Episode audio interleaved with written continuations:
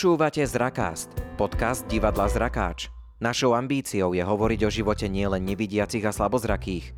Budeme vám prinášať rozhovory so zaujímavými osobnosťami, ktorých spája iný pohľad na svet. Zrakast vznikol vďaka finančnej podpore Ministerstva kultúry Slovenskej republiky. Ďakujeme.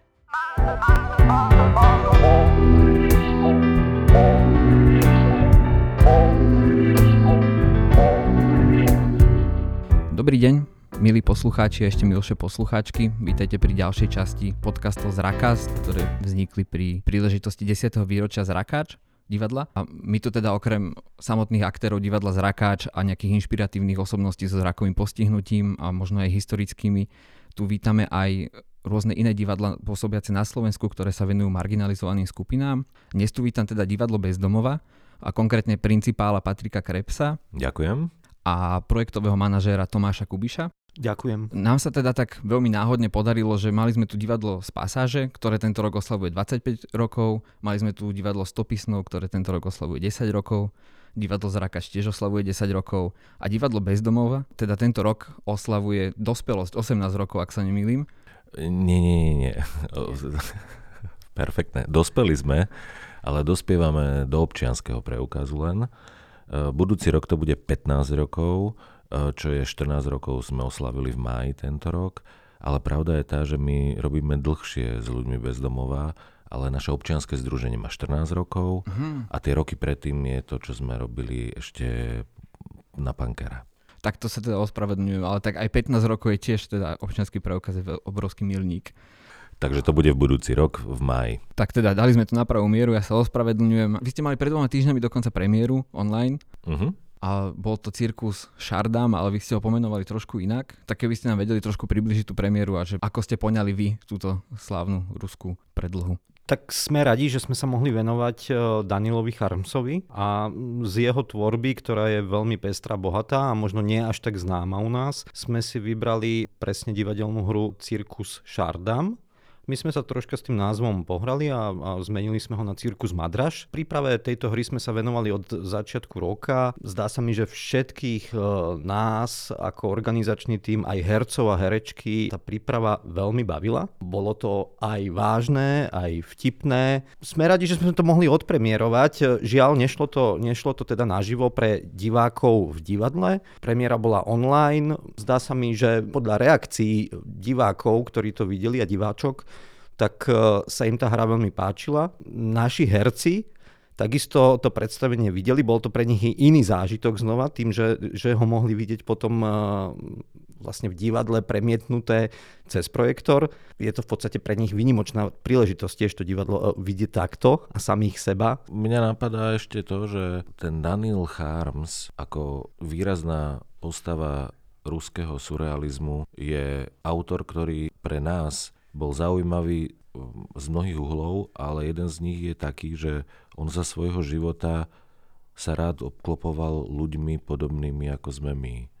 On rád sa stretával s ľuďmi, ako to nazývalo sa v Rusku vtedy, bezprizornými, respektíve ľuďmi na ulici, ľuďmi s rôznymi poruchami, napríklad psychiatrickými. A to aj samotného jeho e, dohnalo, respektíve nie jeho, ale ruskú e, vládu, on im tak nevyhovoval, že oni využili to, že on sa s týmito ľuďmi stýkal, že mu vlastne našili psychiatrickú diagnózu a ho na silu zatvorili do psychiatrickej liečebne, kde on tragicky zomrel. Buď priamo tam, alebo od hladu, alebo cestou na, do Gulagu.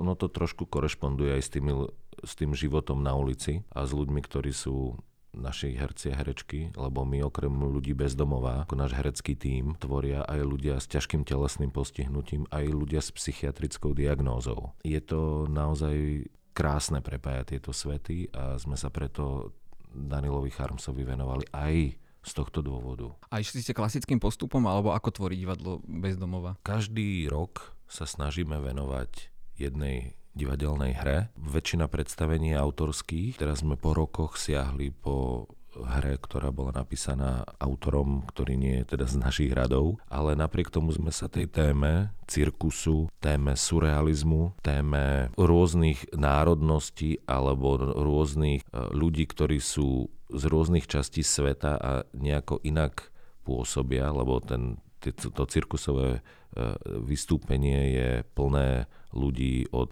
malajského a kalifornského a až po afrických a iných e, ľudí, ktorí tam vystupujú, to je jedna vec. A ďalšia vec je, že, sú, že to bolo v tých časoch, alebo miesto, kde sa ľudia ukazovali, ktorí boli iní, tá inakosť sa ukazovala napríklad rôznym telesným postihnutím, napríklad siamské dvojičky alebo rôzni ľudia, alebo že hej, keď boli e, ženy s bradou a podobne, tak to bolo, ako sa to v tom čase brutálne nazývalo, obludárium tak to bolo súčasťou týchto cirkusových e, vystúpení a my sme sa to snažili sa o tom rozprávať, trochu si z toho urobiť srandu.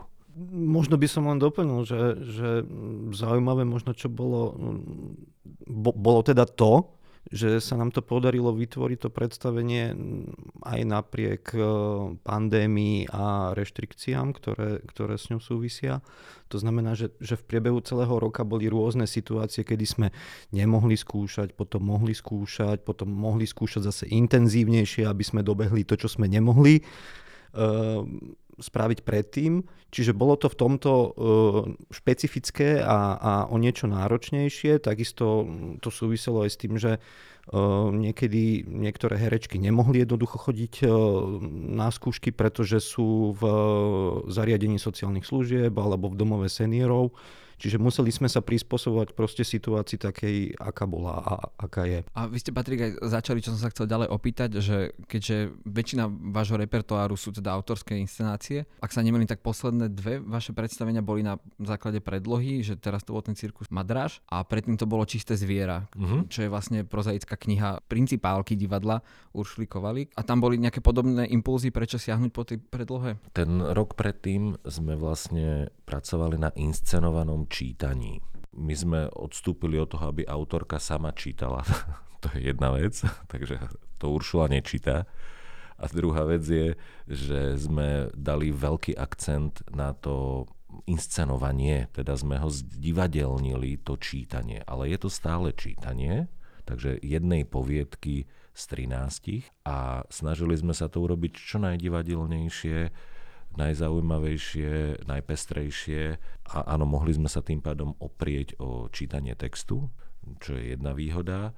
A druhá vec je tá, že sme mohli e, to urobiť trošku v komornejšej verzii jednej a v druhej vo verzii pre všetkých hercov a herečky, lebo nie vždy môžeme vystúpiť napríklad z priestorových dôvodov všetci, lebo v našom týme hráva väčšinou 12 ľudí, čo je dosť veľa na priestory. Predošlý repertoár približíme trošku poslucháčom, ktorí sa napríklad môžu s vami stretnúť prvýkrát, že čomu ste sa teda venovali v tých autorských predstaveniach predtým, lebo e, spomínali ste ten surrealizmus a ten bol veľmi prítomný napríklad v predstavení sny. Uh-huh. Ten surrealizmus v snoch bol prítomný aj preto, lebo sny sami o sebe sú surreálne. Tak ponúka, no. Mm, presne tak. E, čím chc- už odhalujem to, že nejde o to, že či, či ľudia na ulici napríklad snívajú o tom, že raz budú milionári, ale to predstavenie bolo o tých snoch, čo sa nám snívajú v noci. Totiž, prečo o tom hovorím, je to, lebo súčasťou našich všetkých predstavení je potom diskusia s divákmi. Boli aj také reakcie, teda, že či sme nechceli urobiť predstavenie o našich snoch, čo by sme chceli byť a kde by sme chceli byť, alebo oni a tak. Hej, tak táto téma tam sa neriešila. Takže to je prvá vec. A vlastne tá otázka je o tom, že akým témam ste sa venovali v tých uh, autorských predstaveniach predtým? Úplne prvé predstavenie, ktoré sme spravili, volalo sa Krvavý kľúč a bolo to predstavenie, ktoré vychádzalo z knihy uh, Ženy, ktoré behajú s vlkmi a boli vlastne to divadelné poňatia piatich tých príbehov z tej knihy. A druhá a jediná hra, ktorú sme naskúšali a bola vyslovene o bezdomovectve, o tom fenoméne. Volala sa Octagon a potom ďalších 14 14 nebolo o tom. Môžem spomenúť napríklad divadelnú hru Flashback, ktorá pre, bola premiérovaná pred 4 rokmi a súviselo to teda vtedy s našim desiatým výročím. Tá hra sa venovala zase takým divadelným spomienkam na tých 10 rokov dozadu, čiže herci, herečky prinášali svoje vlastné zážitky, dôležité momenty z ich e, divadelnej činnosti a teda zo situácií, ktoré súviseli s divadlom. Snažili sme sa to teda divadelniť. Môže si divák pozrieť pozrieť aj tieto predošlé predstavenia. Poviem na príklade divadla z Raka, že my napríklad naskúšame jednu inscenáciu, tu hrávame, tá sa odernieruje, až potom začíname skúšať ďalšiu, ale vy tým pánom, že každý rok v podstate sa snažíte vyprodukovať nové predstavenie, že či sú tam aj nejaké, tie, že či sa to aj niekedy prelína, že je možnosť vidieť aj napríklad tri predstavenia. My v, momentálne v repertoári máme 6 alebo 7 predstavení, ktoré hrávame, ktoré aj tento rok sme hrali.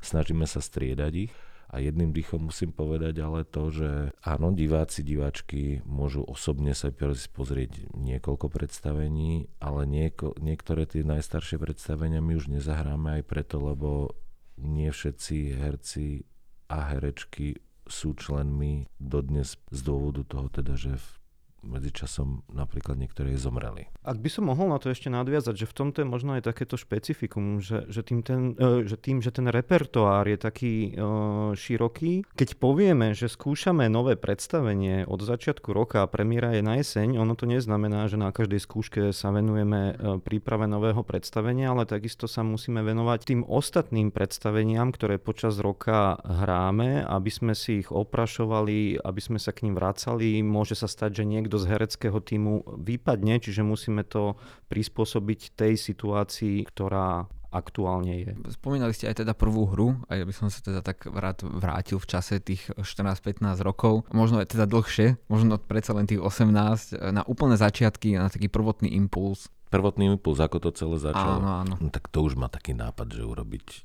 divadlo s ľuďmi bez domova, hej. Tak, t- takých ľudí je minimum, hej. Práve. Ja som to nebol, hej. Á. Aby sme to hneď prezradili. Ide o to, že existuje občianske združenie proti prúdu, ktoré je na Slovensku veľmi známe, ale možno nie až tak známe ako ich najznámejší produkt a to je časopis Notabene ktorý predávajú ľudia bez domova. Časopis Notabene je v podstate veľmi už zrelý projekt, ktorý, ak sa nemýlim, ten má asi 18 rokov, alebo 17, 18, možno 20 ale tak do 20 rokov. V rámci občianskeho združenia proti prúdu ich najsilnejšia vec bola a je doteraz časopis, ale nie je to ich jediná činnosť. Oni vždy mali rôzne také iné menšie, väčšie projekty, Možno si spomínate, že napríklad niektorí predajci boli nosiči kufrov na hlavnej stanici, mali projekty najrôznejšie, to by ma vedel Tomáš veľmi dobre doplniť, lebo Tomáš dlho pracoval v protiprúdu. Čiže napríklad e,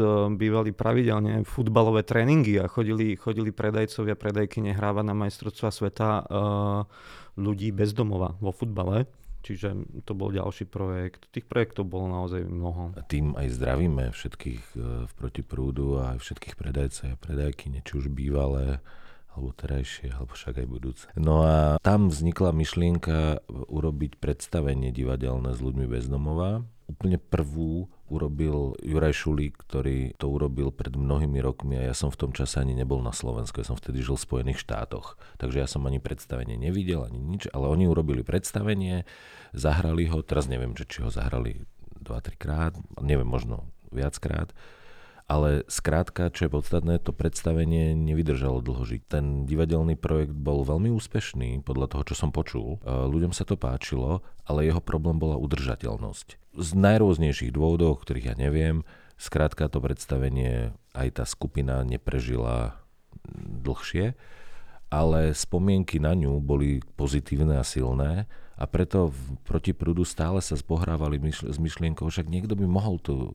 túto, tento nápad rozvinúť ďalej. No a oslovili Anku Gruskovú, ženu, ktorá je divadelníčka a filmárka a umelkyňa a veľmi teda multifunkčne nastavený človek, talentovaná žena, ktorá keď počula tento nápad, si povedala, že áno, ok, vyskúša to. Ona bola moja bývalá učiteľka na Vysokej škole muzických umení a z hodov okolností proste si spomenula aj na mňa a zavolala mi, či by som do takéhoto projektu nešiel. Ona mi zavolala v ten deň alebo dve hodiny potom, ako ja som pristal na Švechate, keď som sa vrátil po rokoch zo Spojených štátov, kde som žil takže ja som ešte ani poriadne nebol doma a už mi zavolala Anka, či by som s ňou nechcel skúsiť e, urobiť predstavenie s ľuďmi bez domova. Lepší telefonát si neviem predstaviť, samozrejme, takže som hneď povedal áno, sme to vyskúšali. No a tam sme boli my dvaja, nazvem to, že divadelníci a z protiprúdu prišli traja, dvaja predajce, jedna predajkyňa časopisu Nota Bene, teda ľudia bezdomová a s nimi prišla sociálna pracovníčka, ktorá teda je Uršula Kovalík a neskôr, oveľa neskôr sme teda spolu založili to divadlo. Ale tam sme sa stretli, vyskúšali sme to, sami sme nič neočakávali veľké, ale s každým, každou skúškou sa nám to viac a viac páčilo, nakoniec sme to predstavenie urobili, to predstavenie sme zahrali veľakrát, Vďaka nemu sme získali jednu cenu švajčiarsku, ktorá nám umožnila, keďže sme neboli ani občianske združenie, nič sme neboli, hej, takže my sme získali cenu, ktorou bolo spojené finančné ohodnotenie a my sme všetky tie peniaze dali na cestovanie po Slovensku. Hej, teraz hovoríme, toto je povedzme 16 rokov dozadu. Už vtedy sme naštevovali napríklad utečenecké tábory. Vtedy utečenci nebola žiadna téma. A boli sme v niekoľkých, už dnes aj niektorých neexistujúcich. Boli sme ale napríklad v rôznych rehabilitačných centrách a tak. Boli sme na miestach, kde ľudia obyčajne divadlo hrávať nechodia. A tým, jak sme cestovali, tak aj ten tým sa veľmi dobre utužil. Počas tých ciest, keď sme boli v psychiatrickej liečebni v Prahe na festivale Meziploty, tam sme si vlastne cestou domov povedali, že tak toto by bola škoda, aby sme nejako neudržali dlhšie a rozhodli sme sa postupne založiť občianske združenie a začali sme pravidelne pracovať a už máme občianske. Ale vy ste teda v takomto doslovnom zmysle boli divadlo bez domova, akože bez, stále, bez stálej scény, že ešte možno ten, tento proces, ako ste sa dostali k svojmu vlastnému priestoru, kebyže v pár vetách. Uh-huh.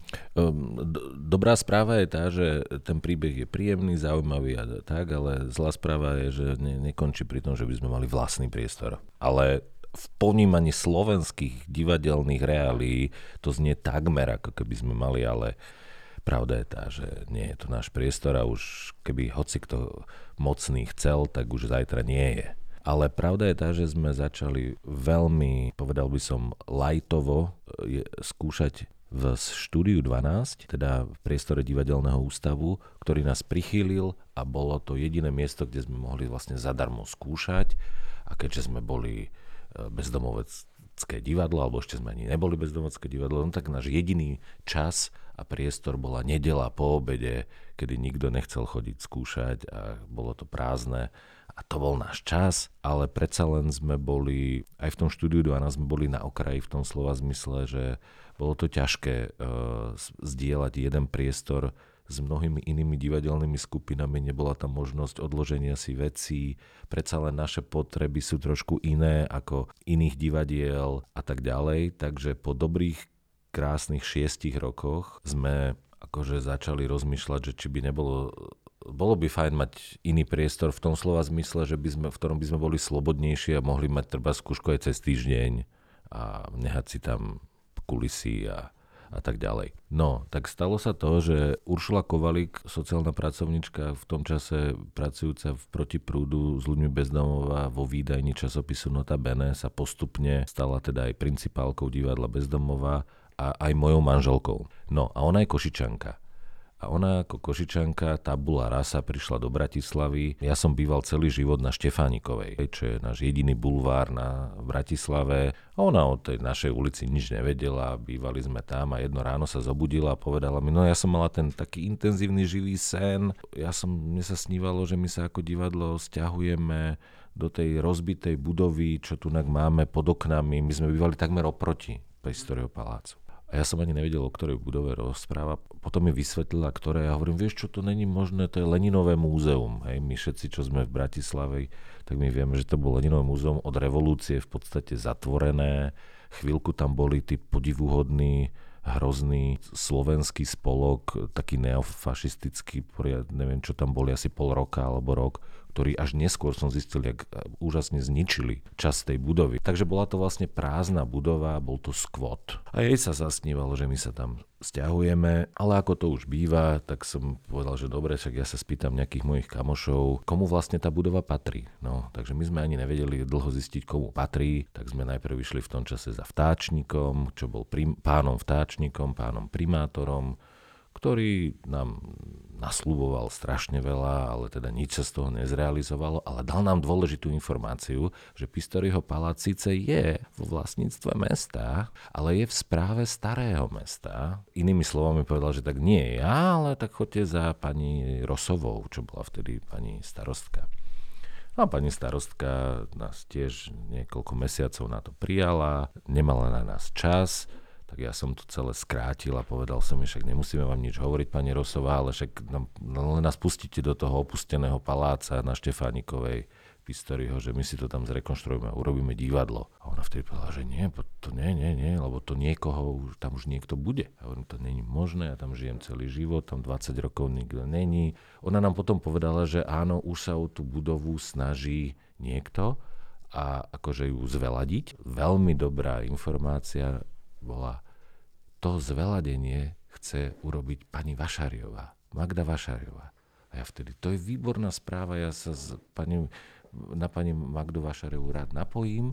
A ona bola v tom čase mm, poslankyňa parlamentu, takže sme oficiálne sme jej napísali z Uršulu, stretli sme sa, no a pani Magda bola naozaj veľmi uh, otvorená a veľmi spolupracujúca a už tam v parlamentke na káve nám povedala, že teda jej nápad je, aby sa ten palác zrenovoval postupne a slúžil ľuďom zo starého mesta, rôznym komunitám. Ona v tom čase naozaj mala e, veľmi odvážne nápady, ktoré v dnešnej dobe sú už povedzme bežnejšie, ale v tom čase to moc akože ne, nefičalo. Takže my sme sa veľmi dobre s ňou dohodli, že teda by sme sa pokusili nejak spojiť sily a keďže jej sestra Milka Vašarevá bola moja učiteľka tiež na VŠMU, tak ja som po- poprosil pani Magdo, že však sa spýtajte v nedelu Milky pani, že či si na mňa spomína, že či to bude fajn.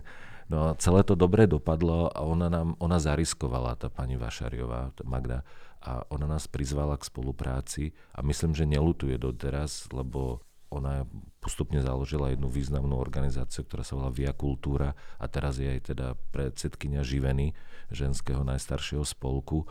A sme susedia v ľavom krídle Pistoriho paláca a veľmi dobre spolupracujeme, komunikujeme. A ona bola tá, ktorá nám nejak otv- pomohla v tom, že nás prizvala k spolupráci, ale my samostatne sme si zrenovovali uh, jednu časť, ľavé krídlo, takú maličkú miestnosť alebo menšiu miestnosť a spolu s inými dvoma malými divadielkami, ktoré sme prizvali k spolupráci. V tom čase to bolo divadlo... Len uh, tak tak? Len tak tak. Bohužiaľ len tak tak už neexistuje. A tiež to boli naši dobrí, hlavne kamarátky, lebo tam boli najmä ženy. A druhé divadlo bolo Equiteatro, ktorého súčasťou bola aj dnešná súčasná pani ministerka kultúry.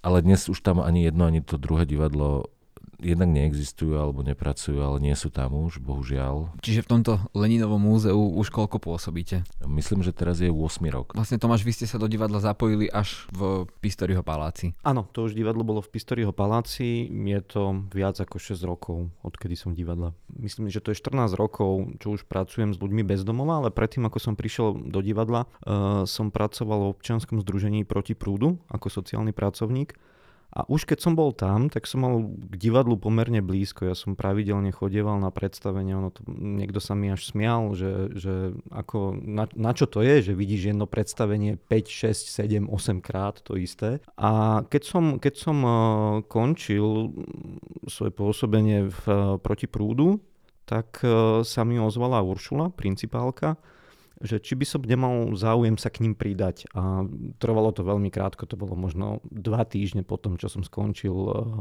proti prúdu a naskočil som do divadla. Uh, veľmi sa mi tá, tá práca divadelná prá, páčila, že to bola ako aj pre mňa osobne veľmi dôležitá zmena po, po takej tej v podstate typickej alebo klasickej sociálnej práci. Je toto uh, zase úplne iná forma práce s ľuďmi, ktorí sú v niečom uh, znevýhodnení, v niečom zase výnimočný, čiže je to také obohacujúce aj pre mňa. Divadlo bezdomova, teda okrem týchto, nazvime to klasických predstavení a inscenácií, tak vy máte naozaj mnoho aktivít, či už, ako ste spomínali, tie utečenecké tábory a predtým ste mi spomínali, že aj vo väzniciach. Okrem toho, že robíme s našimi hercami herečkami, ktorí sú ľudia bezdomová, ľudia s psychiatrickou diagnózou, ľudia s ťažkým telesným postihnutím, po výkone trestu. Rok s nami fungoval aj Arešt, ktorý je utečenec z Iránu. My pracujeme aj s inými ľuďmi, ktorí nie vždy sú na okraji, ako sú napríklad študenti základných škôl, stredných škôl, vysokých škôl, robíme workshopy a projekty s profesionálmi, s inými divadelníkmi, inými sociálnymi pracovníkmi, robíme medzinárodné projekty a medzinárodné workshopy. Pracujeme s ľuďmi odsúdenými, teda priamo vo väzení. Jednak, že tam hrávame predstavenia pre odsúdených, ale robíme s Tomášom, a to možno, že ťa vyzvem, aby si aspoň dvoma vetami o tom niečo povedal, je, že sa nám podarilo už dvakrát robiť priamo s odsudenými intenzívny workshop. Podarilo sa nám ho spraviť už dvakrát. Bolo to v Ústave na výkon trestu v Košiciach Šaci. Udialo sa to aj vďaka e, iniciatíve pedagóga z tohto ústavu, Rádovana, týmto ho pozdravujeme, ak nás bude počuť. Je to neuveriteľná príležitosť, keď aj, aj tí muži, ktorí, tam, e, ktorí sa toho workshopu zúčastnili, mali počas šiestich dní možnosť zažiť niečo, čo je v tom ich e, dennom režime, keď sú vo výkone trestu, úplne výnimočné. Bolo vidno, že, že, že sa veľmi radi zapájajú do, do rôznych aktivít umeleckých, či už výtvarných, divadelných, eh, radi hrajú na nástroje, radi sami tvoria, sami, sami tvoria básne, píšu piesne a tak ďalej. A bolo vidno, že aj veľmi radi spolupracujú navzájom čo je také možno najdôležitejšie na tom, a teda pre mňa, mne sa to zdá, že, že sa nám tam podarilo vytvoriť priestor, kde sa môžu tí e, muži otvoriť a navzájom si dôverovať, čo je veľmi vzácne v takomto type zariadenia. Iba by som doplnil, že hm, pravdepodobne všetci, ktorí chodia sem do vášho štúdia, keďže robíte podcasty o divadlách, ktorí robia s marginalizovanými ľuďmi alebo s ľuďmi, ktorí sú rôznym spôsobom vynimoční, mnohokrát veľmi pozitívne, ale pre všetkých týchto ľudí my spoločne, vy, využívame, používame divadlo ako prostriedok na prežitie. Kvalitnejšie prežitie, širšie, hĺbšie, zaujímavejšie. Divadlo je pre všetkých týchto ľudí, o ktorých robíte podcasty a o ktorých rozprávame aj dnes, je to spôsob, ako im dať hlas, aby boli počutí, videní, cítený, snáď pochopený. Divadlo sa ukazuje vôbec umenie, nielen divadlo, umenie sa ukazuje ako jeden funkčný a dobrý nástroj na to, ako dať hlas napríklad ľuďom vo väzení. To nie je málo. Tiež ešte doplním, že zároveň je to umenie, aj divadlo, spôsob, ako sa dozvedieť niečo viac o sebe samom aj o iných, ale najmä o sebe samom.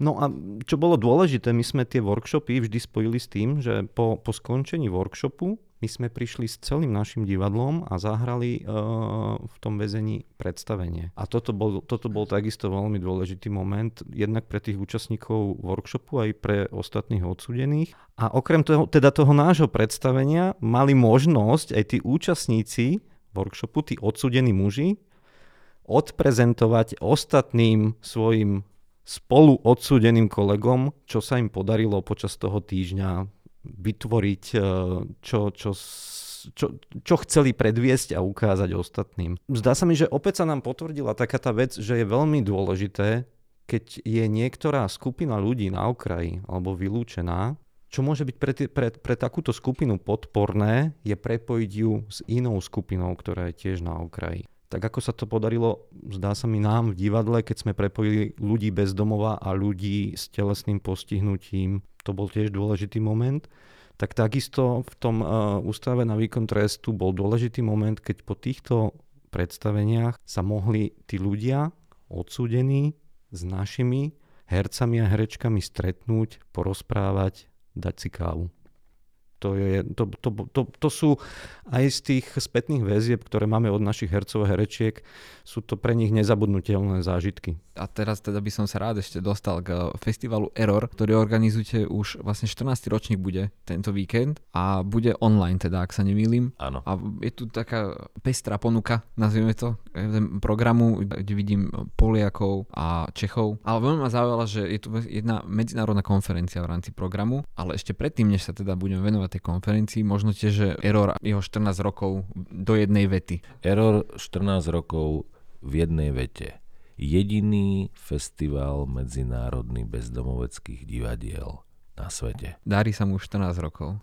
Darí sa, festival sa darí fantasticky, najmä preto, že existuje jeden osvietený fond, volá sa Vyšegradský. Toto je jeden úžasný, transparentný, neexistujú tam žiadne machinácie ani nič a aj preto my takúto náročnú vec môžeme vďaka ním robiť 14 rokov, to je veľmi podstatné. My aj vždy pozývame všetky vyšehradské krajiny, teda aj Maďari prídu. Ale tá konferencia teda, že je ešte oveľa širšia, hej, že budú Rakúšáci, Španieli, Slovinci, Nemci. Z najrôznejších krajín prichádzajú profesionáli alebo šéfovia rôznych divadelných skupín, ktorí sa raz za rok stretnú a vymeniajú si na tej konferencii základné skúsenosti a dobré nejaké postupy a pripravujú do budúcnosti spoluprácu. To sa veľmi veľakrát ukázalo. Nemám spočítané, koľko krajín alebo divadelných skupín z koľkých krajín v dejinách eroru prišlo, musím to urobiť, ale len tak si spomeniem, že napríklad ženská skupina Turecko-Arménska. Teraz bol, my sme na to samozrejme veľmi citliví, keď už poznáte osobne ľudí z tých krajín, kde sú vojna a vojnové konflikty, a teraz, jak bol náhorný Karabach a teda arménsko-azerbajdžanský konflikt, ten je brutálny, hej. A my sme mali divadelné predstavenie, ktoré bolo zakázané hrať či už v Turecku alebo v Arménsku. Oni museli hrať len v tretich krajinách. Hrali ho snáď 2-3 krát to predstavenie a prišli aj k nám. Boli to ženy. Tri ženy Arménky a tri ženy Turkine. Spoločne zahrali predstavenie o komunikácii. Bolo to veľmi krásne. A to je možno aj 8 rokov dozadu, hej.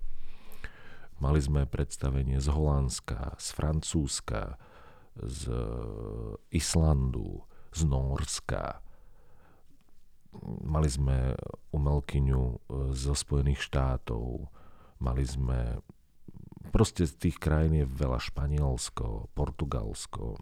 A o to sa vždy každý rok snažíme, aby niečo nové a niekto nový sa predstavil. A tento rok príde zahrať naživo česká skupina, ktorá zahrá predstavenie, volá sa Dlhá e, cesta, ktorá je o nevidiacom človeku. Takže to bude naživo zahraté a naživo streamované predstavenie. E, bude v sobotu o 18.00. Ja všetkých srdečne pozývam. Mnohé z predstavení budú aj či už s anglickými titulkami alebo aj inými titulkami. Podľa toho, odkiaľ prichádzajú, budeme mať koncerty. Bude, zahrá nám aj Oskar Roža e, svoj koncert, ktorý bude veľmi zaujímavý a jedinečný preto, lebo Oskar na nám roky, roky, ja neviem, 10 rokov pre naše divadlo skladá hudbu do všetkých predstavení, takže on urobí e, taký divadel, z divadelnej hudby e, koncert. Budeme mať taký mini koncert aj muzikantov a speváčiek z Rozkoše e,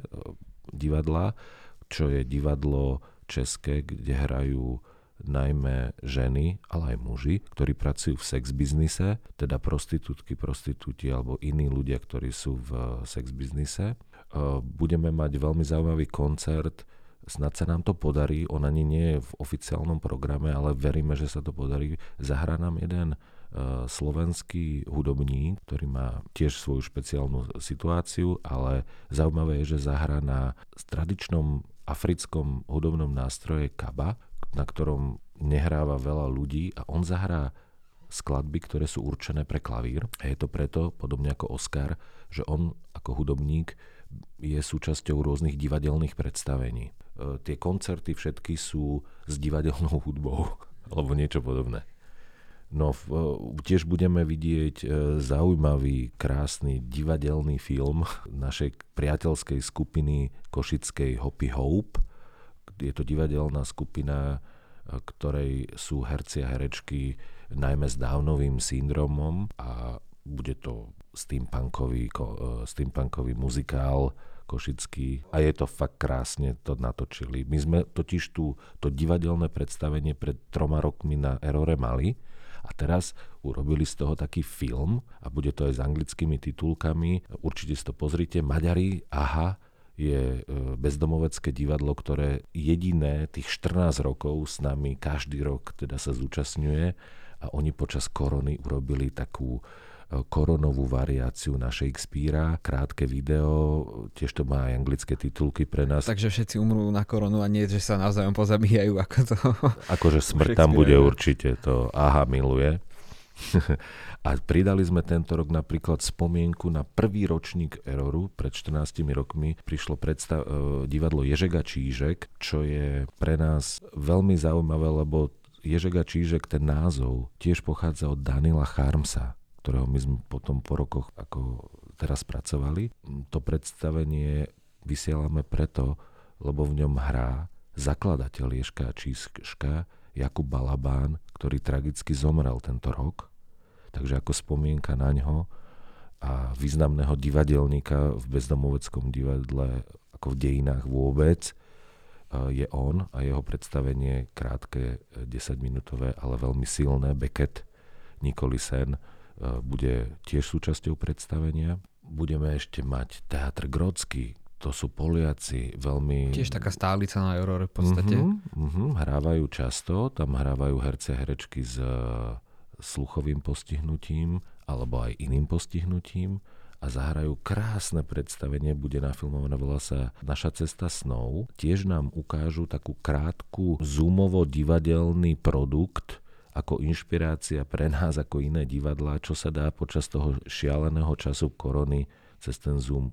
vytvoriť, takže aj to bude zaujímavé. No a tí, ktorí nestihli alebo nemohli vidieť premiéru nášho divadelného predstavenia Cirkus Madraž, budú mať možnosť opäť e, v piatok večer na festivale. Všetko je streamované na YouTube. Keď si kliknete na divadlobezdomova.sk, tak vás to prehupne Uh, si kliknete potom na fotku nášho festivalu a vás to hodí na YouTube kanál v skutočnosti my ten festival budeme vysielať na troch kanáloch, alebo postupne. V piatok bude jeden kanál, v sobotu do obeda konferencia bude e, druhý, to my budeme informovať aktuálne na web stránke a poobedný a večerný program v sobotu bude tretí, ako tretia linka. A ten, tú konferenciu, aj keď sa jej nebudete môcť aktívne zúčastniť, myslím na tom Zoome, tak si ju budete môcť pozrieť ako YouTube stream, a môže to byť veľmi zaujímavé, lebo na tej konferencii budeme počuť o situácii aktuálnej koronovej zo Španielska, z Nemecka, z Rakúska, z Česka, Maďarska, Polska, Slovinska, akej situácii ľudia bez domova sú, aké sú divadlá, v akej sú situácii a treba aj to, čo sa im podarilo. Určite všetky, všetky dôležité informácie a ak by náhodou sa udiali v tejto turbulentnej dobe nejaké zmeny, nájdete na našom webe divadlobezdomova.sk alebo vo facebookovej udalosti Error 2020. Takže vážení poslucháči a posluchačky, 27. a 28. novembra 2020 v piatok to začína o 6. večer. Určite si to pozrite. Ja vám ďakujem veľmi pekne, že ste prišli. Je ešte mnoho, čo som sa s vami chcel rozprávať, ale tak eh, čas je čas, tak dúfam, že niekedy na budúce. Radi, radi prídeme. Veľmi ďakujeme, že ste, že ste vôbec začali robiť tieto podcasty, že ste nás pozvali a naša spolupráca sa bude rozvíjať. V to, v to veľmi dúfam, v to veľmi dúfam a uh, ja sa teda teším na festival. Určite dobre dopadne, tak nech sa darí. Ďakujeme. Ďakujeme veľmi pekne. Ďakujeme a tešíme sa, že sme tu mohli byť.